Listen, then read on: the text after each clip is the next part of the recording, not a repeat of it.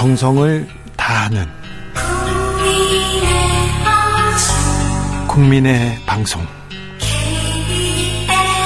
KBS 주진우 라이브 그냥 그렇다고요. 정치 피로, 사건 사고로 인한 피로, 고달픈 일상에서 오는 피로. 오늘 시사하셨습니까?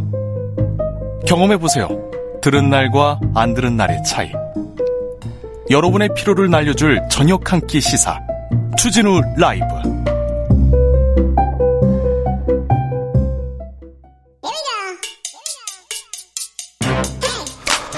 뉴스를 향한 진지한 고민 기자들의 수다.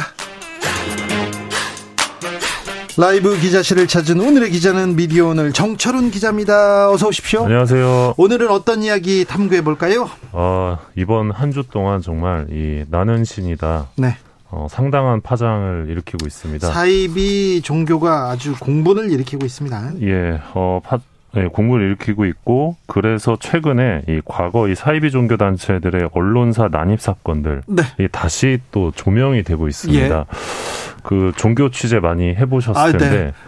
그 이번에 넷플릭스 영상 보니까 네. 그 동료셨죠 시사저널 네. 신호철 기자. 그렇죠. 그때 JMS 어, 신도들한테 신도들이 아니고요. 그그 그 어떤 사람들이 와가지고 폭행 사건이 있었어요. 예. 그래가지고 제가 대신 가서 싸우고요. 아. 데리고 경찰서도 가고요. 그래서 막 그리고 얼굴이 피투성이가 돼가지고. 예. 예. 그때 아이고. 제가 옆에서 예, 같이 싸웠거든요. 아. 근데 저는 저는 좀 주로 좀 안 맞고 제가 더 많이 때려가지고요. 경찰한테 조금 저는 좀 곤란했었어요 그때. 그리고 어, 아, 그리고 JMS에서 이렇게 탈퇴한 사람들 중에 탈퇴한 사람들 중에서 도움을 요청하고 그래서 제가 뭐 도움을 준 적이 있었고요. 그리고 탈퇴하려는 사람들을 해결하려고 이렇게 자객들을 막 보내곤 했어요. 어. 근데 그 부분에 대해서도 얘기가 조금 많은데요. 네. 음, 네, 알겠습니다. 그런 일이 있었습니다. 네, 일단 그 이분들이 한번 행동을 하면 어, 굉장히 좀 예, 뭐랄까요? 예상치 못한 그런 사건들이 네. 네, 벌어지는데 그래서요 무서워요. 예. 그리고 아, 폭력을 쓰고요. 그다음에 아무것도 생각하지 않고 소송을 막 겁니다. 그래서 종교 이 부분은 굉장히 다루기 어렵다 이렇게 맞습니다. 생각해가지고 네. 피했습니다. 그래서 네. 막 썼어요, 저도. 네. 그 최근에 언급되는 사, 사례는 네. 이 1999년에 있었던 일입니다. 기억납니다. MBC PD 수첩이 이 이재록 목사와 만민중앙 성결교회 문제를 이제 다룰 예정이었습니다. 이날 PD 네. 수첩에서. 근데 오후 10시 30분부터 이 여의도 MBC 앞에 있던 신도들이 이제 진을 치고 있다가 갑자기 난입을 합니다. 그렇죠. 난입을 해서 방송이 5분 만에 중단이 되는데 네. 이때 여의도 본사에 신도가 약 2천 명 정도 있었다고 했는데 200명 가량이 10시 어, 50분경 MBC 문을 부시고 막 들어가요. 네. 들어가요 그냥. 그래서 주 조정실 철제문을 부숴버리고 네. 코드를 뽑아서 이 방송 송출을 중단시키는 어, 초유의 사태가 발생을 합니다. 어디가 주 조정실이고 어디 코드를 뽑으면 되는지 이 사람들은 정확하게 알고 있어요. 네. 알고 그, 있었어. 예, 그래서 어, 내부에 조력자가 있었던 것 아니냐 그런 의혹도 있었는데 방송사마다 조력자가 다 있었고요. 그리고 어, 정보 보고를 하는 사람들도 있었어요. 그 당시에. 예, 그래서 방송 송출이 중단되는 사태가 벌어지자 이 당시 제작진이 급하게 이 얼룩말이 초원을 달리는 영상. 얼룩말 사건 다 기억하죠. 눈에 선합니다. 지금도 얼룩말이 달려다니는 거 기억 기억납니다. 그래서 이 사건이 이 MBC 동물의 왕국 사건으로 네. 불리기도 했습니다. 맞아요. 네. 어, 결국 PD 수첩은 다음 날 예, 당시 다시 방송을 내보냈었고요. 예. 어, 또 하나 최근에 언급된 사례는 이 JMS 신도들의 이 동아일보 편집국 난동 사건입니다. 네. 어, 당시 이제 2008년이었는데 공금횡령과 여신도 성폭행 혐의로 이 정명석 씨가 중국에서 붙잡힙니다. 네. 그래서 9년 만에 송환돼서 검찰 조사를 받는다는 기사가 나갔는데 네. 이 기사에 붕괴한 신도 40여 명이 어 2008년 1월 경에 동아일보 편집국에 무단 침입해서 이 출입문을 발로 부숴버리고 네. 이 집기를 집어 던지면서 어, 다 죽일 거다, 뭐 네. 뭐 죽을 작정을 하고 왔다 이렇게 네. 막 협박을 합니다. 어 당시 신도들이 여, 이 동아일보만 이렇게 공격을 한 건 아니고. 아, 이게 시사전으로도 왔다니까요. 저희 네. 어, 동료 기자가 후배 기자가 아, 폭행당하고기도 했습니다. 많이 저희 편집국에도 몰려왔어요. 근데 어. 제가 저는요 안 다쳤어요. 비결이 그, 비결이 뭡니까? 그, 분들이 좀 많이 다쳤어요.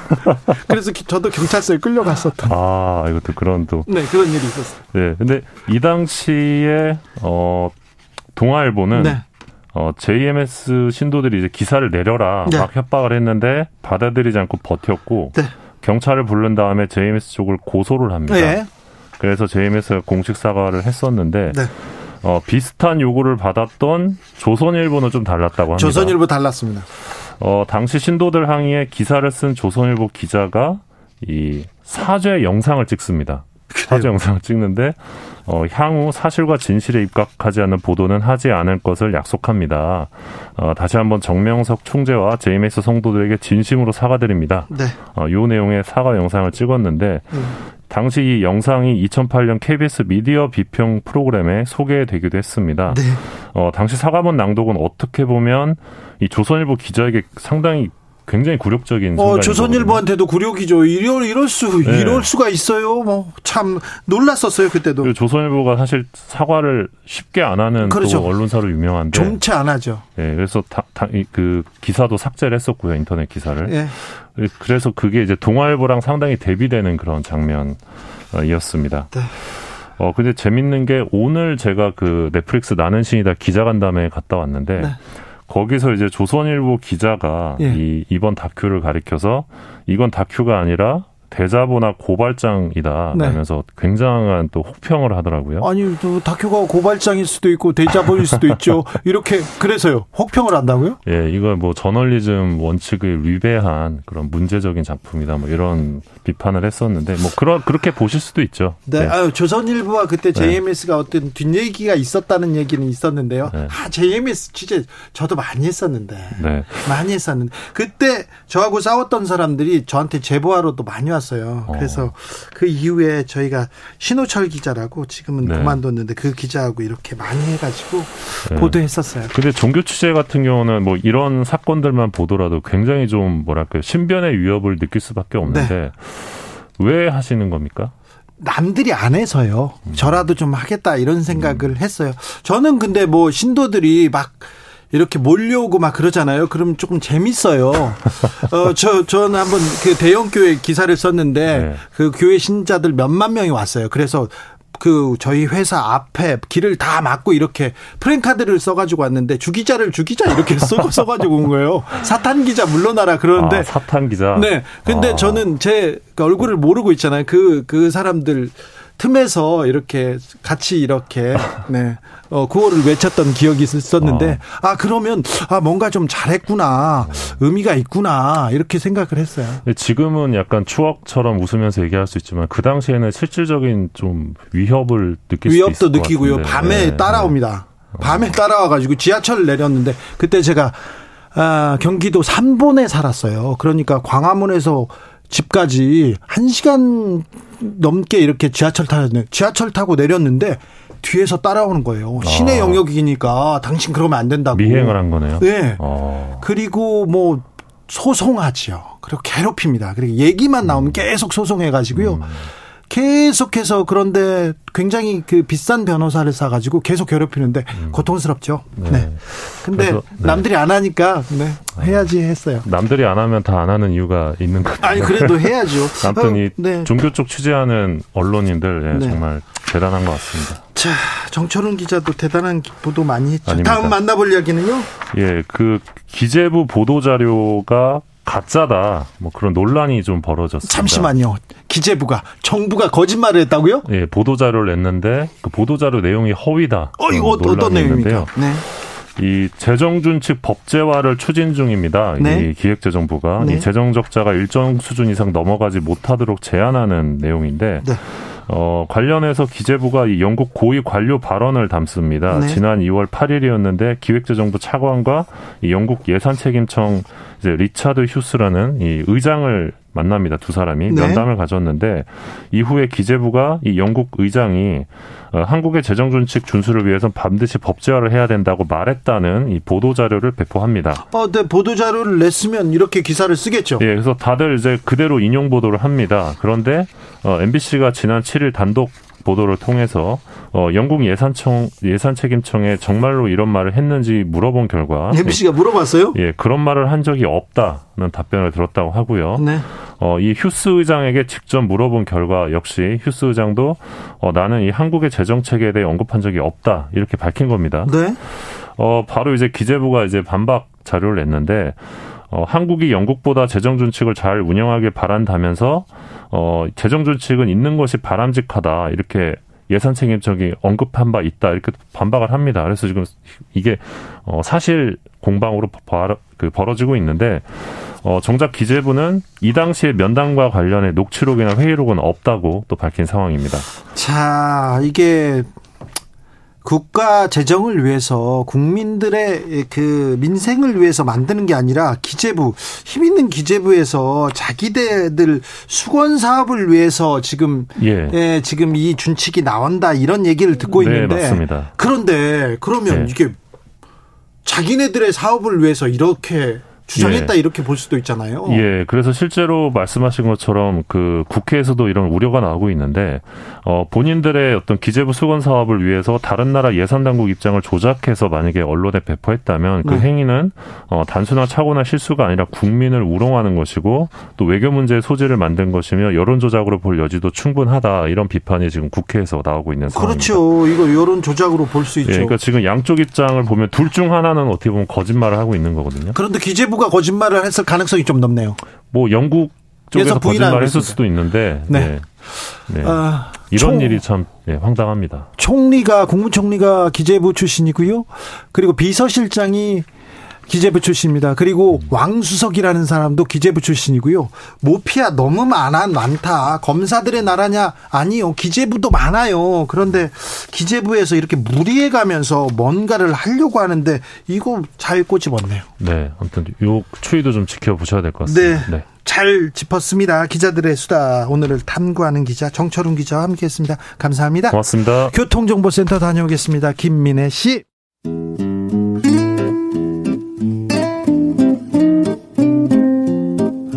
현실의 불이 꺼지고 영화의 막이 오릅니다. 영화보다 더 영화 같은 현실 시작합니다. 라이너의 시사회.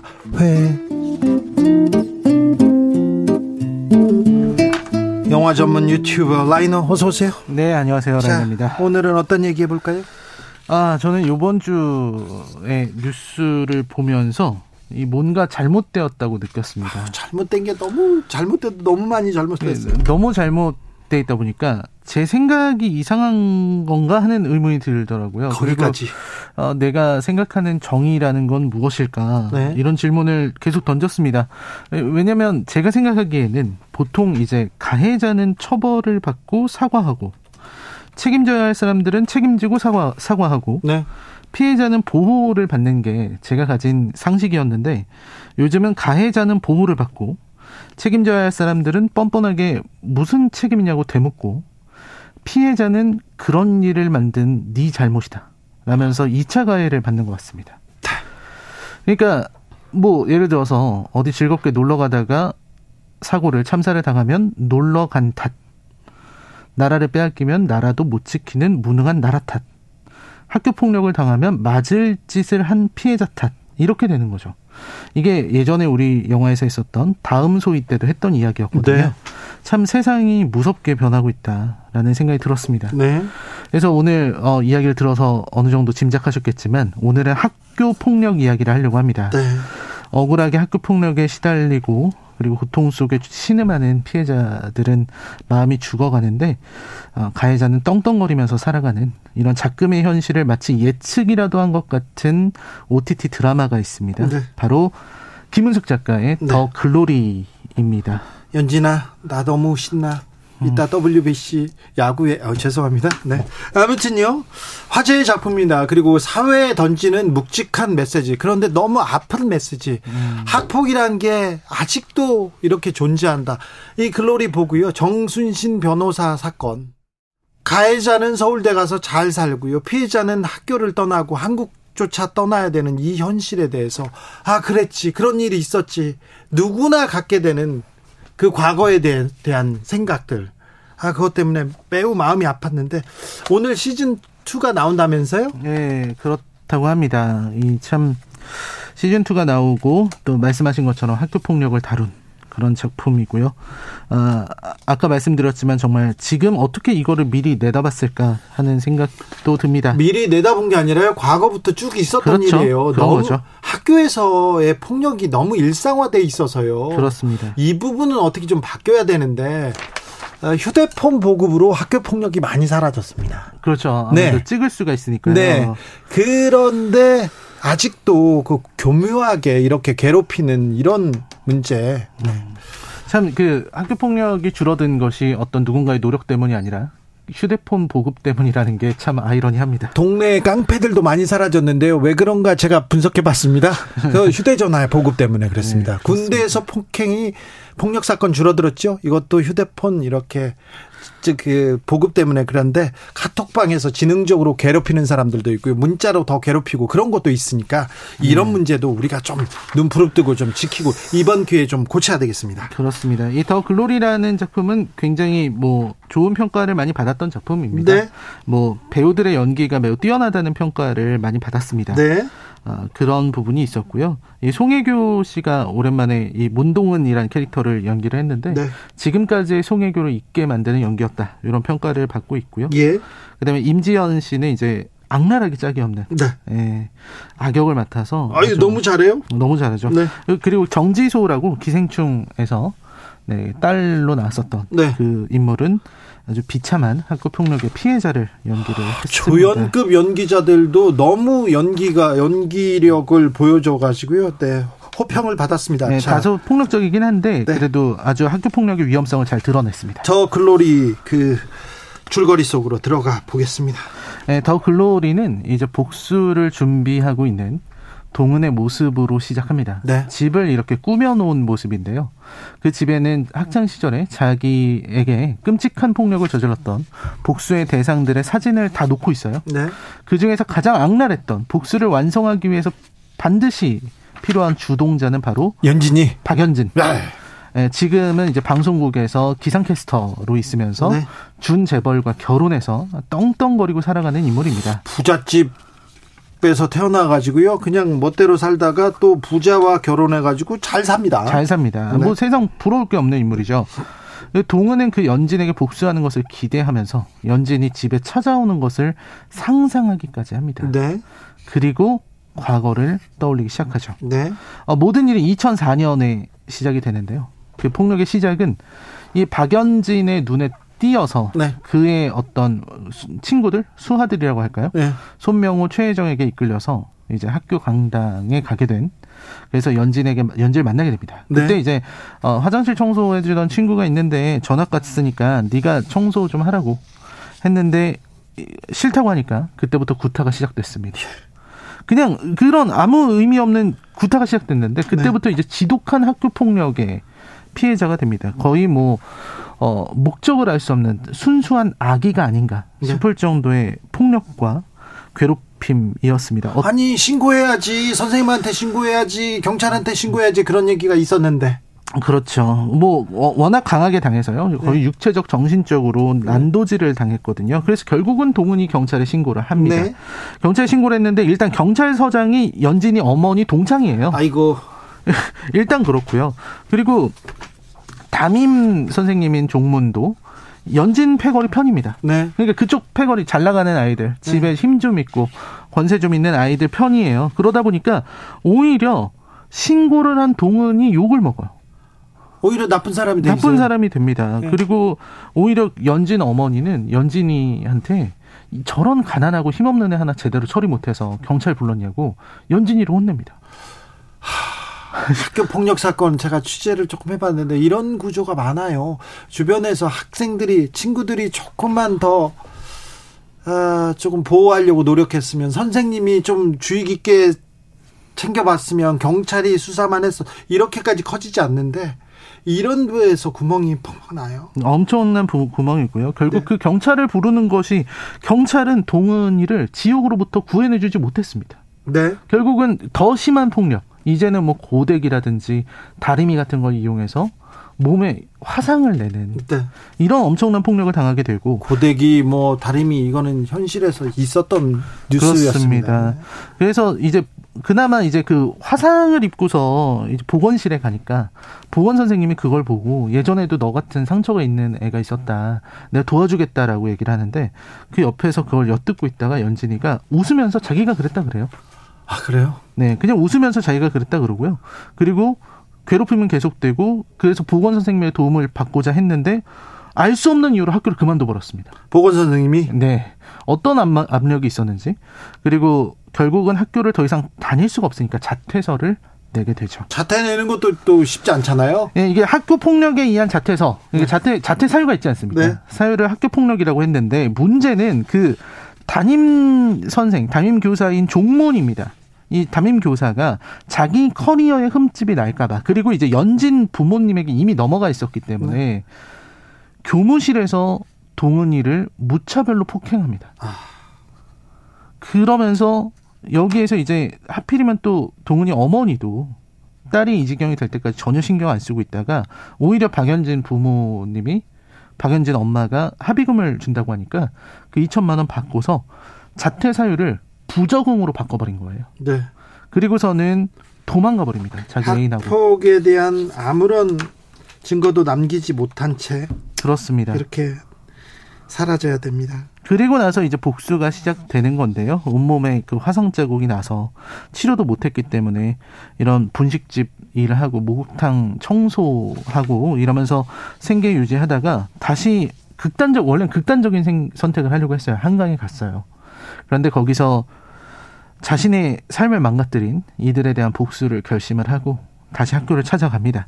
거기를 다시 가봤더니 박연진 패거리는 여전히 1년 후인데요. 다음 타자 골라가지고 똑같이 자기 괴롭히듯이 괴롭히고 있는 거예요. 거기에다 대고서 이제 네 꿈이 뭐냐 이렇게 물어봅니다. 네 꿈이 네가 어 미니홈피 같은 데다 그 현모양처라고 썼는데 그게 맞냐고 하니까 아, 나는 꿈 같은 거 안 꾼다고 그랬더니 이제 오늘부터 내 새로운 꿈은 어, 너 네가 되는 거다 연진이가 되는 거다 이런 얘기를 하면서 의미심장한 미소를 짓습니다. 그리고 이제 복수를 한다는 사적 제재를 한다는 네. 이야기입니다. 복수의 여정이죠. 송혜교의 복수의 여정이 뭐 이 더 글로리를 이렇게 이렇게 끌고 가는데요. 그렇습니다. 아, 우리 사회 그리고 우리한테 던지는 메시지가 적지 않습니다. 왜 이 작품을 라이너가 추천할까요? 아, 뭐 너무 시의적절하고요. 예. 학교 폭력의 본질을 아주 잘 파악하고 있는 작품이다. 라는 생각을 했습니다. 자, 학교 폭력이 있었어요. 그런데 힘 있는 아버지가 나와서 음. 학교한테 문제 삼고 그다음에 음. 법원으로 가서 대법까지 가면서 2차 가해를 이렇게 또 가하지 않습니까? 우리 현실에서 정순신 바로 보여주지 않습니까? 그렇습니다. 또 이제 그 피해자가 피해자가 아니게 돼요. 피해자를 오히려 더 무슨 문제 일으키는 애 이런 정도로 몰고 가는 그런 분위기가 있습니다. 아, 제가 집단 성폭행 취재했다고 그 서두에서 말씀드렸는데 가해자가 다섯 명인데 가해자가 음. 다섯 음. 명인데 가해자 아버지가 힘이 있는 사람이니까 피해자 가해자하고 바뀌어 가지고요. 그래서 피해자만 나쁜 사람이 돼 있는 거예요. 저도 그 사건 잘 알고 있습니다. 네. 네. 경찰이 다 봐주고요. 학교에서 봐줘서 쉬쉬하고 조용한데 그렇습니다. 그때 그때 그래서 어떻게 됐냐면요. 제가 부장 검사하고 싸웠어요. 아, 싸워가지고 욕하고 싸웠어요. 그래 그랬더니 그 다음 날 그 가해자들이 구속되더라고요. 아, 참. 참 우리 사회에서 이 학교 폭력이 아주 오래된 문제잖아요. 네? 언제나 있었고요. 지금도 있고요. 네? 사라지지 않고 있습니다. 이런 학교 폭력을 근절하기 위해서 어떤 노력을 했었는지 생각해 봐야 된다고 생각해요. 네. 우리가 지닌 시스템은 이제 정의롭지 않은 것 같고요. 네. 그 각자의 사람들이 자기 자리에서 자기 보신에만 신경 쓰니까 이런 이런 종문 같은 인물이 나오는 거거든요. 여기서 보면 종문이 그런 대사를 종문이, 해요. 종문이 어떤 사람이죠? 담임 교사가 아 선생님. 네가 팔이 부러졌어, 다리가 부러졌어. 사지 멀쩡하게 잘 돌아다니는데 뭐가 폭력이야, 뭐가 방관이야. 너 그 정도면 정신병자야 알아? 친구끼리 친구끼리 한 대 때릴 수도 있는 거고 이렇게 얘기를 합니다. 아, 이건 엄청난 2차 가해네요. 네. 그러니까 평생 2차 가해가 아니라 직접 직접적인 가해죠. 그렇죠. 네. 그런 가해 가해자들을 두고서 친구끼리 때릴 수도 있는 것이다. 이렇게 얘기를 하는 거죠. 네. 그러니까 폭력을 폭력으로 인지하지 않고 네. 일상적인 것으로 바라보는 이들이 있는 한은 그리고 폭력에 대한 감수성, 상상력 이런 게 이런 능력이 부족한 사람들이 그 자리에 있는 한은 이 학교 폭력이 사라지지 않을 것 같습니다. 네.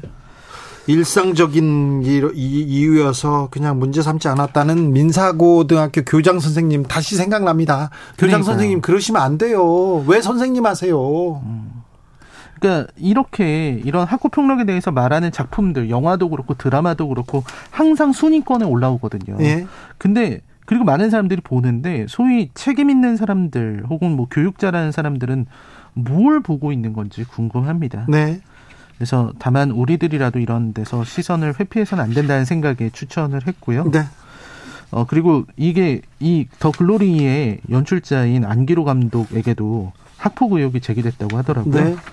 뭐 제작사 측에서 사실 확인 중이라고 하는데요. 뭐 진위 여부는 아직 알려지지 않은 것 같습니다. 네, 네. 이 문제도 좀 명확히 좀 따져봐야 될 것 같습니다. 아, 예전에 라이너가 극찬한 드라마가 있습니다. DP.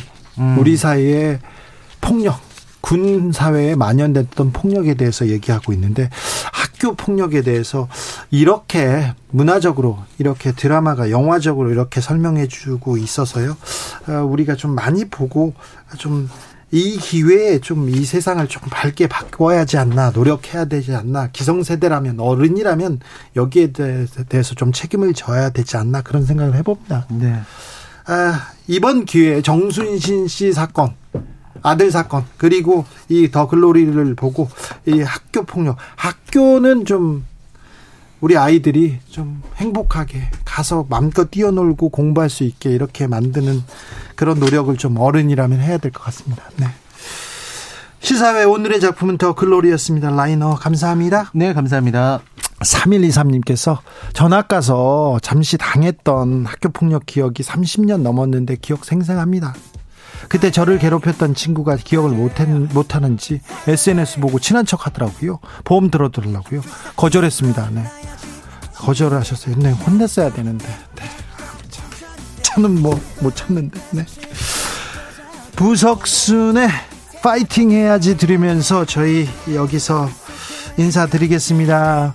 아, 학교 폭력 그러면 안 되죠. 뿌리 뽑기 위해서 우리 화이팅 해야 되고요. 이제 곧 시작하는 한일전에서 우리 대표팀 파이팅 해야 됩니다. 자, 아, 한일전 승리를 기원하겠습니다. 저는 내일 오후 5시 5분 주진우 라이브 스페셜로 돌아오겠습니다. 지금까지 주진우였습니다. 네,